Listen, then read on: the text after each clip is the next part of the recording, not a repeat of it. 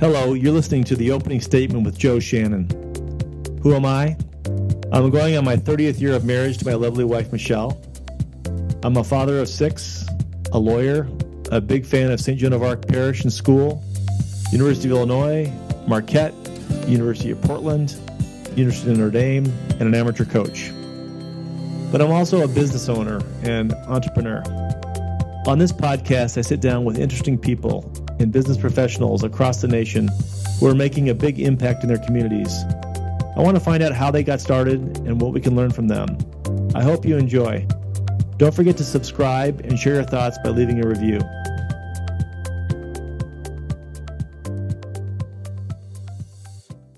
All right, hey, listen, we are so lucky to be talking to a good friend of mine, uh, Jim Kelleher, who, you know, I, I, you know, whenever I think of a person I want to talk to that is going to have a positive viewpoint on things, I think of a guy who has built offices from scratch in numerous states throughout the country with all sorts of ambiguity, with all sorts of creativity. You have to get along with employees, you get along with the vendors, you get along with judges, opposing counsel. I think of one guy, Jim Kelleher, and this is the guy. So I'm so blessed to be able to talk to you today, Jim. How are you? I'm doing great, Joe. Uh, keep talking. You can keep right on going there. If you got more nice things to say about me, that's that's fine. I don't want to cut you off. oh, for sure, it's going to keep coming because, you know, um, you know, I run a law firm, and um, some of the th- times I have questions on, uh, you know, which way to go uh, on different things, and I I always know that if I call Jim and it's it, you know I'll, I'll put 15 minutes in to talk to him, and then I'm like, all right, I know where I'm going because you you've built businesses, so one of the things I, I wanted to, to let our listeners know, what I'm trying to do, Jim, during this time that we're all sheltered in, is talk to, you know, 40 or more real positive people that give us positive news about what's going on in this great country and positive stories. And I thought, oh, I got to get Jim on there because he he'll be one of those guys. So, Jim, tell me exactly. Tell me a little bit about your law firm first, and then we can dive a little deeper. Sure, sure.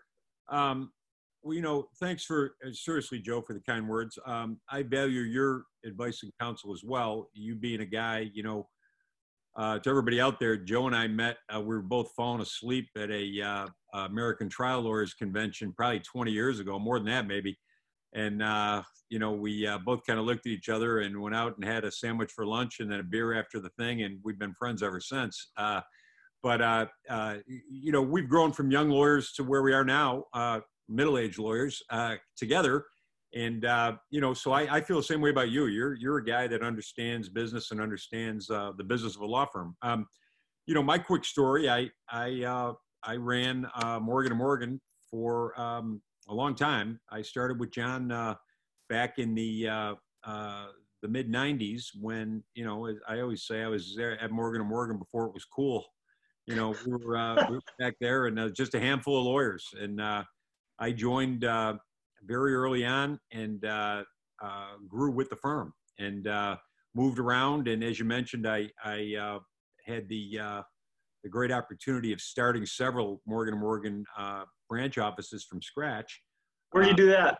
And yeah, so um, started in Orlando. That's where Morgan Morgan's based. Everybody seems to think that whatever city they're in, that's where Morgan and Morgan started. You know, John does a good job of leading everybody to believe that they really are in his backyard. But Orlando was the home base, um, and uh, the first place I moved was down to where I am now, uh, Southwest Florida. Opened offices in Fort Myers and Naples, um, and did that for a bunch of years. And then uh, uh the first time, uh, really, that we ventured outside of Florida was uh, was to Atlanta and I moved up there and uh, started the Atlanta office from absolute scratch and built that up to uh, when I left, it had 60 or 70 attorneys. And uh, uh we also at the same time opened offices in Savannah, Georgia and Columbus, Georgia. Um, and then, uh, you know, to take me a whole other podcast to tell you uh, how this all came about. But basically, in the end of 2016, you know, I just had one of those moments where very proud of what we accomplished at, at Morgan, but it's time for me to do something else. And uh, my wife and I sat down and we kind of we loved Atlanta. We were living there still, and uh, you know decided that if I was going to start my own thing, where do we want to do it? And I'm from Buffalo, New York originally, so we thought about that, but there's a bunch of reasons why we got out of there. So we weren't going back after all those years.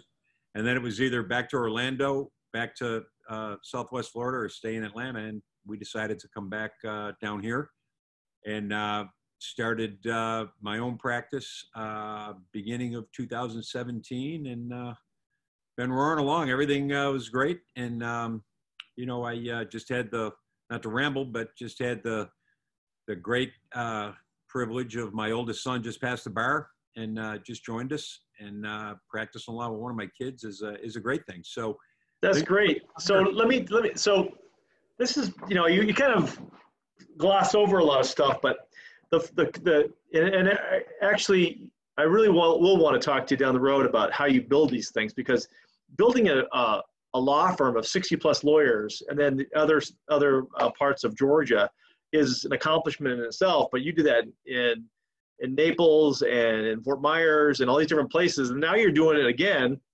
Um, that's that's not an easy thing to do, is it? No. Well, you know, I I tell everybody that you know, especially the people that are working with me when we have rough times, they say, "Oh my God, oh my God," and I said, "Hey, look, if this was easy, everybody would do it. You know, we'd have all kinds of people out there running their own firms. It's not easy at all."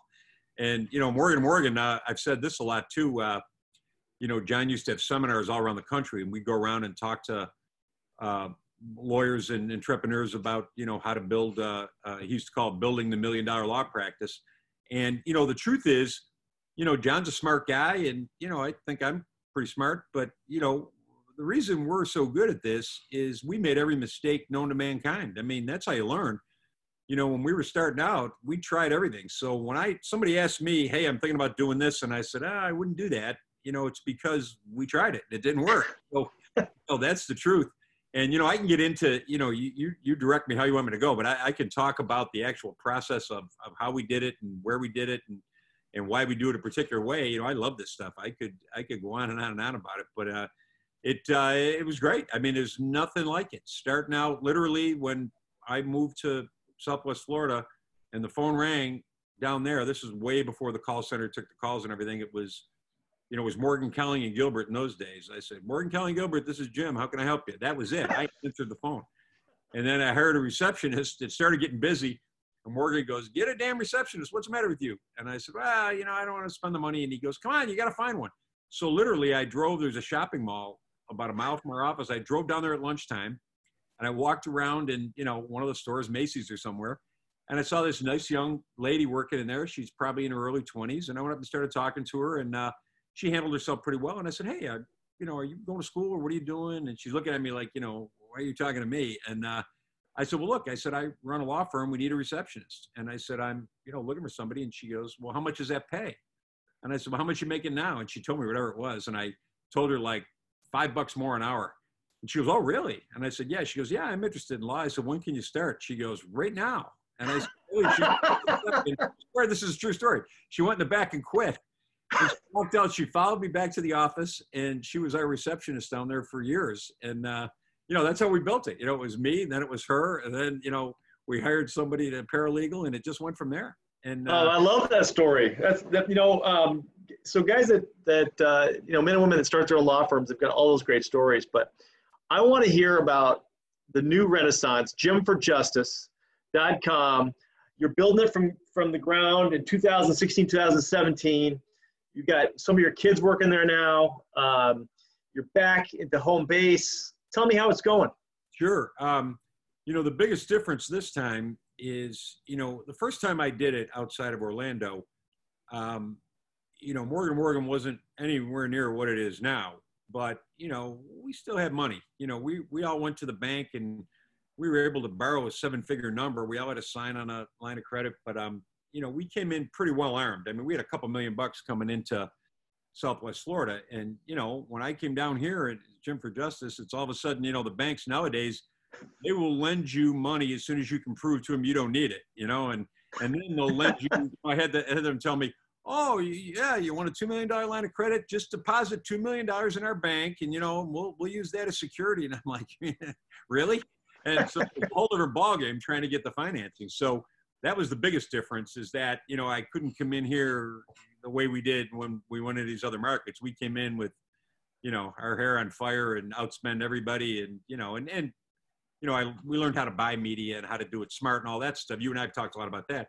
Um, but it was a different deal. So you know, we came in and um, uh, Jim for Justice became the the tagline, and you know, we started slow on TV, and I, you know, the commercials I've done are true. I talk about my, you know, my dad was a policeman growing up, and you know, we were taught to, you know, respect others and work hard, and you know, and I said, look, my blue collar upbringing has really helped me as a trial lawyer. And there's, as an aside, over the years, another thing we've all talked about there's an amazing correlation between people that come from blue collar working class backgrounds and have had success as trial attorneys. And that doesn't mean you have to come from that. Sure, no, of course not. You know, there's no typical trial lawyer, it can be anybody. But a lot of people that have that work ethic, it seems, and the ability to, you know, really uh, dig into something and work at it have been successful. So um, I've had that with me. And then the biggest difference down here is I, we had to do a lot of this organically. As I, started on TV and and you know the early days of Morgan Morgan, it was yellow page advertising. You know, we're on the back of the phone book, and you know all that's gone.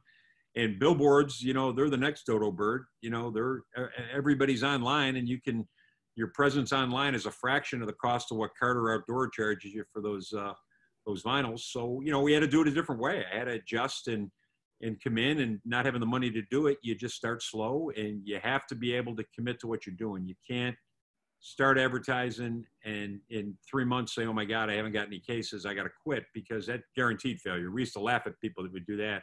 We come into a city and somebody come in and spend all this money and in 90 days they were gone. You know, you gotta, you gotta stay with it. So we did it organically. We came in, started slow on, on TV and on radio and with our website and online presence and then did it the old fashioned way. You know, I'm, I've got uh, one of the uh, outdoor uh, uh venues here. It was a great idea. A woman owned some land next to a little inlet, and she built an outdoor bar and parked a bunch of food trucks in there. It was really genius. And people go down there, and you can buy food at the food trucks and have a drink at the bar. And I went to her early on and said, "Hey, uh, she the beer glasses were like, you know." had uh, Miller Lite and Bud Light and everything else. I said, "How about if we put Kelleher Firm on those glasses?" She goes, "Well, how would that work?" I go, "Well, I'll pay for them." I go, "I'll open them and pay for them and put my name on them. She was great. That sounds great. So, you know, that place is now turned into a great gold mine, but everybody's drinking out of a Kelleher firm glass, you know? So stuff like that is how you can make up, you know, shoot sure. work and you can make up for the millions that I didn't have. So that's really what we've done. That's great. And so, um, you know, one of the things that, that I see with, with people that are hungry to start things and is they really do like the, I don't know, just the, not necessarily um, the thrill of just making something from scratch and then creating something that is, is big. Um, and I, I think that that um, that challenge of never giving up, never, you know, that's that's part of like representing the people we represent because most of the time we when we represent people, they're down at the, the bottom of the well and there's no give up there. So if they're gonna be hiring a lawyer, you want to find that guy. Oh, so yeah. that's I think that story resonates. Oh, Joe, that's you know that's right on the money. I I say a lot of times if I couldn't do what I do eh, specifically, I wouldn't practice law. And again, I'm not saying anything about anybody else in any other area, but for me, being able to dig in and you you think in the business world, a, a corporation the size of Allstate or State Farm going against you know some guy that's that's you know working for minimum wage out there. I mean, if those if that guy went up against that corporation without us, it'd be over in two minutes. Those companies would crush these poor people. And being able to go in and help these people and, you know, really, really dig in, those are the most satisfying cases. You get in and, you know, you're the difference between somebody's family being out in the street or, you know, when, when the guy can't work or the, the woman can't get back and, uh, and do what she was doing, you know, being able to recover for them and get them compensated and made whole is just a great thing. That's what keeps me going. All right, tell me, tell me some, uh, tell me one of your. I know you got a thousand of them, but tell me, tell me a great story, a great, you know, uh, story of uh, a case you had that you felt like, hey, you know, th- I really made a difference. Oh wow, yeah. I mean, there's a there's a bunch of those. Um, we had one uh, years and years and years ago, and uh, it, we signed a confidentiality, so I got to be with broad strokes here. But um, it was a case where a uh, a guy was uh, driving along and uh, got uh, rear-ended, and it just was one of those freak accidents. It wasn't that bad of a collision, but his neck snapped and he became uh, quadriplegic and was just in a wheelchair. And this guy was a high wage earner, you know, hundreds of thousands of dollars, had a young family, was probably in his 40s. Just a terrible, terrible case. And uh, there was limited coverage on the, the vehicle that hit him. And uh, we sent a demand, and the bad faith laws in Florida, um, the legislature keeps coming after him, but thank God they uh, there's enough of them there that recognize that if you don't put pressure on these insurance companies, they're never going to do the right thing. Um, and without getting into all the details there, uh, they did not timely pay the policy limits. It was a hundred thousand dollar policy, and they didn't do it. And we filed suit. And uh, the law down here is pretty good. If they, you can prove that they, under all the circumstances, could have and should have settled the case, and they failed to protect their insured, uh, you have an opportunity to recover the full measure of damages. So we worked that case up and uh, we got down to i'm laughing because it was there was a funny part to it um, you know they had bad faith counsel in there and the the we mediated a bunch of times and couldn't settle it And the we're starting trial on monday and my uh, former partner dan shepard great trial lawyer and danny and i were trying the case and uh, the uh, carrier um, i won't use their name but it was a uh, it wasn't one of the big ones it was a smaller uh, carrier and they called about two weeks out from trial and they said, We want to mediate this case again. And we said, We've done it. We're not going to waste our time again. They said, No, no, no. And so they flew in the president of the company, the treasurer of the company, and the chairman of the board all flew down for the mediation. And we got in the room and they, we did our presentation and, you know, I'm going through everything that, you know, what we're going to prove and why we think this is a multi-million dollar case. And, uh, uh, Dan Shepard uh, interrupts me. Now, this is my guy that I'm trying to case with. He goes, Jim, let me just jump in here. He said, let me tell you something. He said, I was a defense lawyer before I came over to Morgan Morgan started doing plaintiff's work. And he said, and the largest verdict in this county's history was against me. I was on the receiving end of it. And let me tell you what I told the insurance company Friday before the trial. I said, we're going to get rung up. We're going to get creamed. You got to settle the case. And they didn't listen to me. He said, So let me give you some advice, guys. And he folds his thing over. He goes, I'm going to get ready for trial. He said, Because I have faith that you guys can't help yourself and you'll never settle this case. Jim, you take it from here. And Dan storms out. They're all looking at me like this. So the president starts making this pitch about how they can't afford to settle the case. They don't have any money. It tells this whole thing. And their bad faith counsel stands up. And he says, This is great looks over, he goes, look, I've made a career of representing insurance companies. And he looks over and he goes to our client, he goes, you know, Mr. Smith, he said, let me tell you something. He said, I don't say this very often, but the best decision you made in your life was hiring these two guys. He said, because they have been relentless. And he said, and I'm telling you right now, we are going to settle this case today because Mr. Shepard's right. We know what's going to happen if we go to trial. So we stayed there all day and all night and settled that case. Now, on a this was a hundred thousand dollar policy on a confidential settlement that was somewhere between 20 and 22 million dollars. I can't tell you exactly where, but uh, somewhere between those two numbers, and it changed our client's life.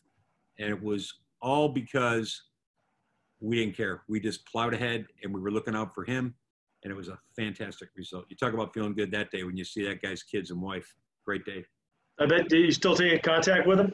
Sure do. Birthday cards every year, Christmas cards, and I uh, great guy, great guy. Still working. The guy's out, you know, still with his wheelchair and everything else is working and and you know just changed careers and did something different. But um, you, so the, the little of the backstory, and, and we're gonna have Jim back because and I could talk with. I mean, I wish we had some beers and we were we were on a bar stool somewhere because this is good stuff. But the, the, the, fun story about Jimmy is that uh, this guy is 100%, maybe 110% Buffalo. Okay, grew up in Buffalo. I've never met a bigger NFL slash Buffalo Bills fan than this guy. Now, I I commiserate with you a little bit here, although not as much because my Seattle Mariners have never ever been to the World Series. At least, you know, the Bills have been to the Super Bowl. Uh, my Seattle Mariners since 77 have never been there. Even when Ichiro Suzuki was there in 2001 when they, they set the record for the most wins, 116 wins, and the Yankees beat them. to go to the World Series, but this guy is all Buffalo. So give us a little background of why you're so intense about that. Yeah, it's um, um, they uh, there's a saying. There's a guy named Erik Brady who was uh, a sports reporter in Buffalo till they closed. one. These two newspapers till they closed one back in the '80s, and he was one of the first sports reporters for USA Today when it was just coming out. And he worked for them. He lived in deep, moved to D.C., left Buffalo, and was down there. And he coined a phrase a long time ago. He goes, "Buffalo's not where we're from; it's who we are." And he says that it's you know you can. And then the great Tim Russert, you know, Tim Russert was yeah. a Buffalo guy from my neighborhood and he had a couple of great lines. He said, Buffalo, you're born a Democrat, baptized a Catholic, and a Bills fan from birth. You don't have a choice about any of the three. His other, my favorite is, he says very seriously, he goes, the three most important things in my life my God, my family, and my Buffalo Bills, and not necessarily in that order. and, well, so yeah, so I know that you get back to see some of those games, right? Still have season tickets. God, I I sit with the same group of people. We all held hands and cried in uh, uh, 1990 when we made the Super Bowl in Tampa, and uh, sit next to the same people. And uh, we're like the Brooklyn Dodgers were back in the 50s. You know, we say, "Yeah, you just wait till next year." You know, that's been our motto forever. But uh, hope springs eternal. I just posted on Facebook this morning uh, article where uh, one of the uh, NFL writers said that uh, Josh Allen, uh, the Bills quarterback, is the dark horse MVP candidate this year, and the Bills are going places. And you know, I'm eating it up here now. It's May, of course. We're always very competitive in May, but uh, you know, it's it's a great part of it. And you know, being honest, you know, I I, I left Buffalo voluntarily, you know, way back when, but um, a bunch of reasons. The the main one being, um, I didn't. Uh, my in those days, that I was a young lawyer. The children of the senior partners of my firm were getting out of college, and none of them were coming back to Buffalo. There was no jobs, and you know the one guy had a son in Charlotte and a daughter in Phoenix and uh, another son in you know somewhere else, and they're all moving for for jobs. And I married the girl down the street from me. You know the um, same neighborhood, same everything, and you know both coming from big families. And I said, look, I said, really, truly, I said, I want our kids to grow up the way we did you know, with their brothers and sisters, all our cousins running around, you know, in the same thing. And I said, if we stay here, that's not going to happen. I said, they're going to be all over the country. So, and I said, aside from the economic, you know, downturn up there, and I think I can do better practice in law, and you know, yeah, the weather was part of it, but all that together is what led us to go. And you know, it was it was great for us. Uh, she made me promise two things. This is funny. She reminds me this all the time. I had just run for the state senate up in New York as a young lawyer and ran against a 32 year incumbent you know, and guess what? I lost. and uh, when that was uh, was over, uh, I started talking about moving, and I'm talking to her, and finally she says, "Okay."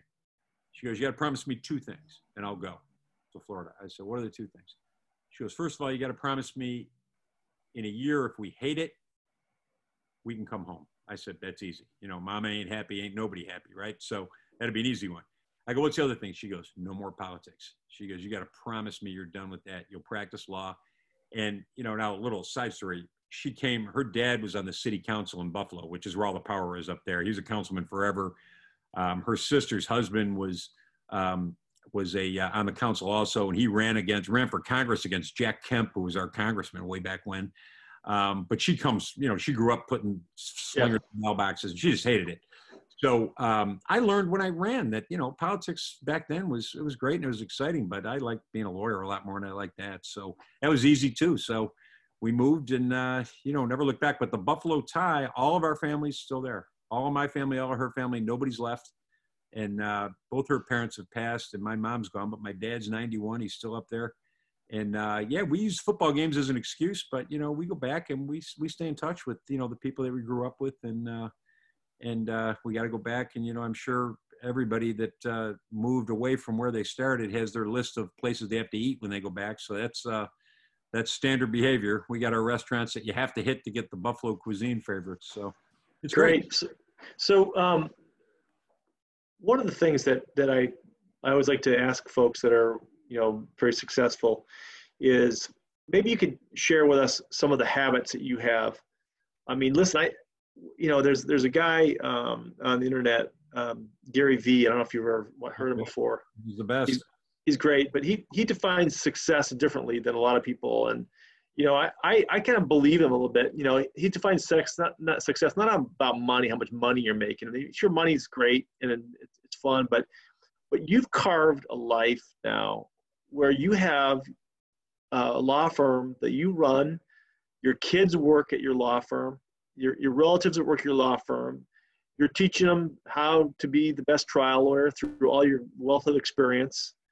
That's got to feel successful. I mean, to, to me, that's that's really great. Is that when you have people from all you know your your group that you're putting to get to, to work, but how, what kind of habits do you have, Jim, that that has got you to the point where you, you know it's repeated success? Sure, sure. Um, bunch of things on that. Um, the uh, uh, habits myself you know, the good Lord gave me the ability to talk, and you know, maybe that's an Irish trait. I don't know, but uh, you know, I uh, I, I have uh, my ability to be able to relate to people and, and talk. And I'm not trying to sound cocky here at all, but um, you know, I, I thought as a kid, do I want to go to medical school or law school because I want to make money? You know, I'm thinking about what am I going to do, and I found out that you know medical school requires you know science and that kind of stuff, and I had no interest in that. And being a lawyer was talking. I go, I'm pretty good at that. So um, that's one thing that I've been blessed with. But the other things, I go back to my earlier, my blue collar roots. You know, I mean,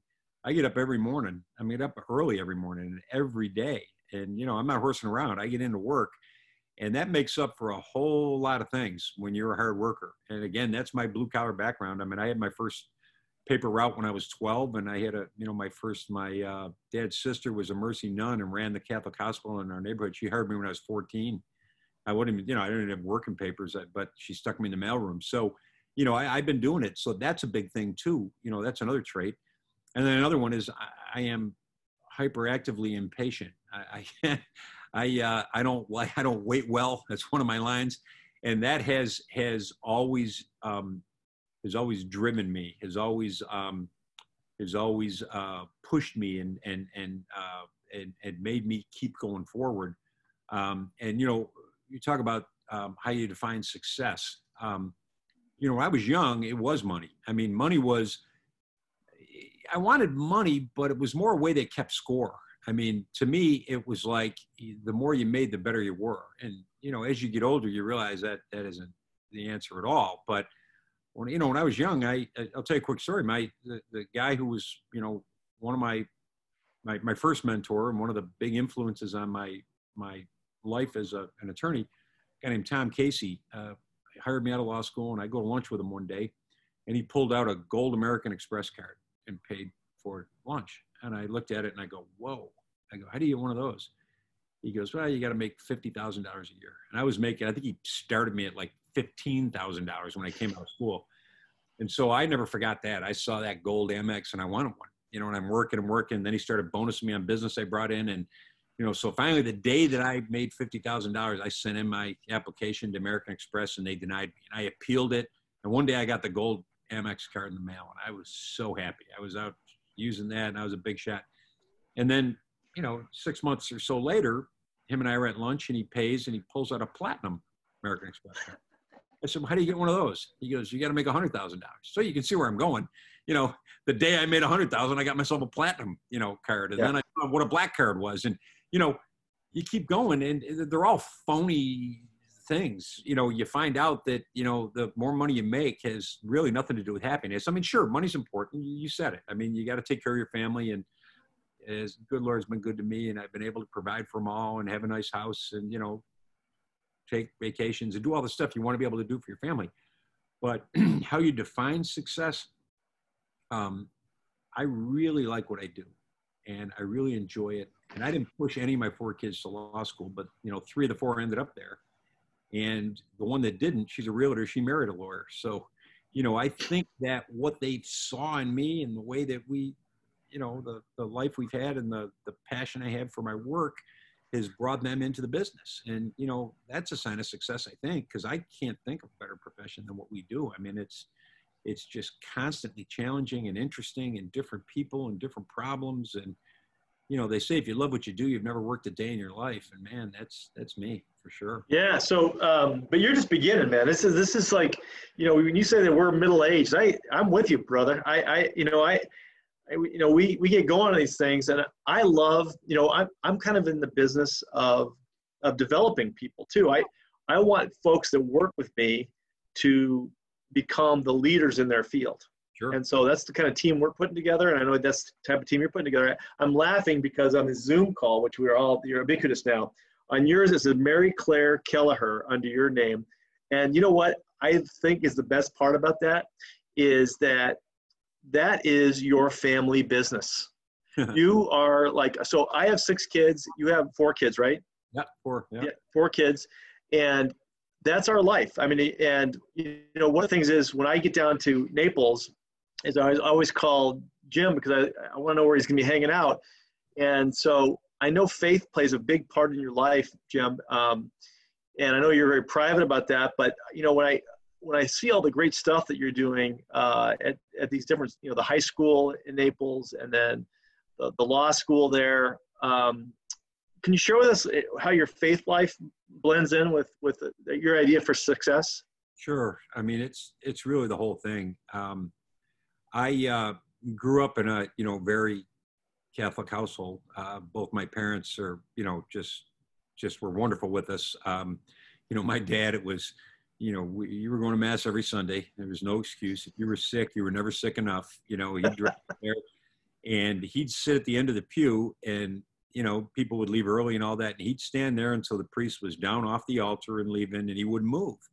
And I'd say to him, Dad, I mean, come on, Mass is over. He said, It's not over until the priest is back in the sacristy. So, I mean, it was that, that was the way I was raised. And my dad went to morning Mass every day.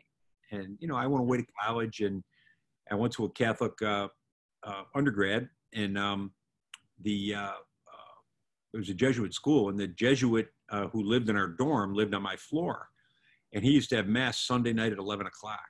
And he would say, actually, it wasn't 11 o'clock. It was after the nine o'clock movie because when things ran late, the 11 o'clock movie, nine o'clock movie wouldn't end until 11:15.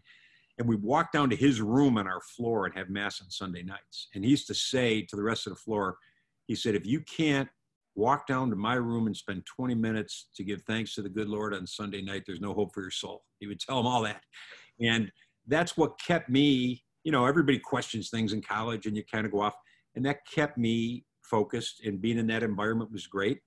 And, you know, I get out and, you know, and for a while when I'm young, you know, I, I went pretty much all the time, but just in the back of my mind, my dad getting up every morning and going to mass was, was just there always. And a long time ago, I mean, it, Joe, it's probably 20 plus years, 25 years ago, probably, maybe even longer. God, I've been married 32. So I think I was doing it then. Maybe it was longer than 30 years ago um, I started going to morning mass, and yeah, I try to go every day. And this now, I just was texting with the parish priest down here because they're they just lifted the uh, uh, there was no masses allowed, and they just lifted it. So Monday um, we can go back. And I texted the the parish priest and I said, hey, what's the schedule for you know morning mass? And he goes, well, we're just going to do one at noon. And I said, "Oh, okay." And I said, "I got to tell you, Father," I said, "I have been so off kilter. I mean, I I, I started watching daily mass on Zoom and things, but it wasn't the same. You know, you it's totally not the same. Can't receive the Eucharist, and it just yeah. so I didn't I didn't do it every day, and you know, I just am so off. My whole thing's off, and it's hard to put your finger on it. And I told him that, and he goes, "You don't know how many people have told me that." He said, "We'll be back to normal here." So, just to to answer the question, I mean, you know, it's been a big part because. Um, and again, not to get deep into this, but you know, if you believe, you know, God has a plan for everybody, and you know, it's His plan, not my plan, and you know, I'm just along for the ride here. And the fact that I'm, I am where I am. Um, I've had stumbles along the way for sure, and I've had all kinds of things. Everybody has a cross you got to bear, but at the end of the day, I believe I'm where I am because it was His will and His plan, and you know, He gave me the the ability and the, the focus and the, the, hard work and things I've talked about to get me here. And, uh, you know, I'm thankful for everything I have. Yeah, you know, I, I, I the, the one thing that, you know, you hit on all the, the great things. Um, but you know, to, to me, it's it, again, it's it's the habits of of life. I think, and one of the the number one habits I think people need to have is an attitude of gratitude. And so, um, obviously, you know, you and I come from, you know, uh, blue collar type roots. My, my father was a, uh, a social worker. Um, and I think he topped out about 18 grand a year um, back in the 80s or something like that. But um, you know, both, both my parents, you know, they, they knew everything that they had was a gift from God, and they thanked God for that. And so, I think starting your day, being grateful for that, and it make and then asking for the help to deal with all of the the stuff that we deal with every day.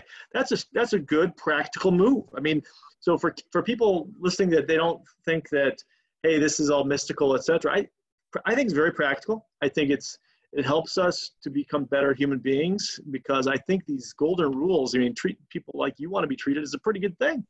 Sure. So I think it's really a good thing to do, and I think it does reinforce the humility that that I think we as humans need to have that we don't have all the answers. Oh, it centers you. I mean, to me, that that half hour mass in the morning just puts it all in perspective. Just all everything you mentioned. I mean, the readings you hear every day, it's great stuff. You know, it's yeah. great.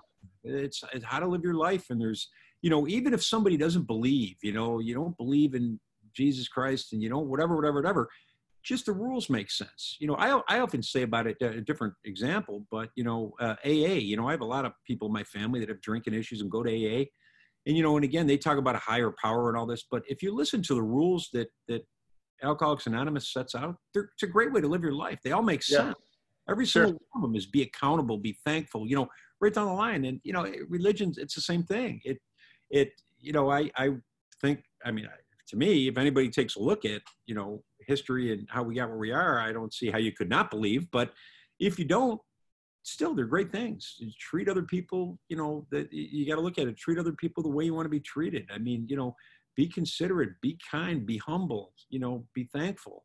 You know help those who need help. All, all great things you know? Right and then recognize obviously and i have a full recognition that that you know i have a lot of hypocrisy in my life um and i'm you know i, like to say a lot of stuff that i don't do but i try and try and try. That's why i ask for help. But the one thing that uh, we'll close it up on this but a great story was um, last time I was down in Florida. I asked Jim, I said, "Listen, we're going to go to morning mass?" And he said, "Well, listen, why don't you go over to this this uh, Catholic high school in Naples and check it out?" And uh, so I go over there, and basically it's me and Jim, and then the school principal, who's a Catholic nun, and the priest, and maybe a couple other nuns. And I'm like, "Boy, this is a pretty select group." What, what, is that six o'clock in the morning, Jim? Oh, there's six forty-five. Yeah. six forty. So I'm there, and then so then I'm know, just getting to the story here. So then afterwards, I, I, I say, you know, because I, I went to Catholic school throughout, but my grade school, the, the, Dominican nuns were the teachers. And so they, I was a real rowdy kid and I was the number nine of 10 and just spoiled like crazy. And these nuns just kind of really never gave up on me, never, never, ever gave up on me. And I was, I, I and Jim introduced me to the, uh, the principal there. Uh, why don't you just tell us a little story about her and, and uh, before we wrap this up, Jim, just a, a role model for us. Oh yeah, she's. I say this, and I mean this in very complimentary way. She is old school. I mean, it is Sister Patricia. It's her way or the highway, and it is a great thing. You know, they wear the full habits. You know, there's no no. And, I, and again, I'm not criticizing anybody, but they wear the flowing veil and the deal and the long um, garment, and she is tough as nails. There's no mincing words. Boy, you you know, you try to I watch these kids try to sell her on something, she listens to it and they finish, and she goes, "Yeah, well, that's not true." that's not the truth. You know, it's not the truth. I mean, she's right on them. And parents, same thing. They come in. You know, my Susie wouldn't do that. My Jimmy wouldn't do that. She goes, "Well, they did. You know, this is and this is the way it's going to go." And they would say, "Well, I don't think that's fair." And she goes, "Well, life isn't fair." She goes, "I'm making the decisions here." She goes, "I'm doing what I think is best for this school, and that's the decision. And you know, you're welcome to disagree with me, but that's the way it's going to be." And it is just so refreshing because you know the, and they, they have such a great i'll get just give you this to, to finish. You know they their graduating class this year you know as everybody knows all the seniors had no senior prom and no yeah. graduation and all that. So the nuns and they've got some great younger nuns that are in there too. These are uh, salesian sisters st john bosco. And uh, they got in the school van and they drove around to every graduating senior's house the nuns and when they came down the street, they blew horns and rang bells out there so everybody would come out of their house wondering what the heck was going on. And they got out and they brought the the uh, uh, graduation thing and the cap, and they brought any awards that they won and their diploma, and they went out in the front lawn with correct social distancing and gave it to the kids and clapped and led the whole neighborhood in cheers. And they did it for every single senior as they drove around to them. And they were dressed goofy, you know, they had sunglasses on with their habits and, you know, all this other stuff. And it was just great. I mean, they're just the most wonderful people in the world. And the school that, you know, we've been involved there a long time. My, um, my kids went there, um, my older two. And we were there before, you know, the school was good. You know, it was struggling. There's a lot of competition down here, a lot of private schools, a lot of money, and it's the only Catholic high school in in Naples. And uh, you know, we were fortunate to be able to raise some money and do some things. And you look at it now with these. The, the, it used to be a Christian Brothers school, and they left, and the the Salesian sisters came in, and they have just turned it around. I mean, it is. I can say this with all sincerity and humility, it's the best school in Naples. I mean, it is just a great, great. That is a great story, Jimmy. Good stuff. Good stuff. That's Joe. good. Hey, well, listen, will you will you talk to us again sometime? Anytime, my friend. I, you know, me and talking, and I'm happy to do it. I, uh, I can uh, any topic you throw out there, I'm ready to go. I want to. I want to hear uh, in the coming years another story about you taking on that that insurance company that's not paying because of some reason, and then you guys making sure that that family's taken care of. So get get a couple of those in the column, and then we'll uh, we'll rehash. Beautiful. All right. Anybody? Have a great day, Jimmy. Anybody needs a lawyer out in uh, the uh, Midwest? If you don't call Joe Shannon, you're making a mistake. Hey, in Florida, Jim for Justice. You can follow him all over social media and um, just Google uh, Jim Kelleher. He's your guy. This guy is honest as the day is long and just a great. And then you know what? You'll get a friend. That's the thing that that, that I love about this business is, you know, it's about relationships. You know, um, if you're out there building a business, if you're out there, I don't care what business you're in, it's all about relationships and how you come through for people. And and Jim's your guy. So anyway, uh, great talking to you, Jim. We'll catch up with you later. All right, Joe. See you, bud. Thank you for listening to the opening statement with Joe Shannon. You can find us on the internet at shannonlawgroup.com or telephone our office at 312 578 9501. Have a terrific day.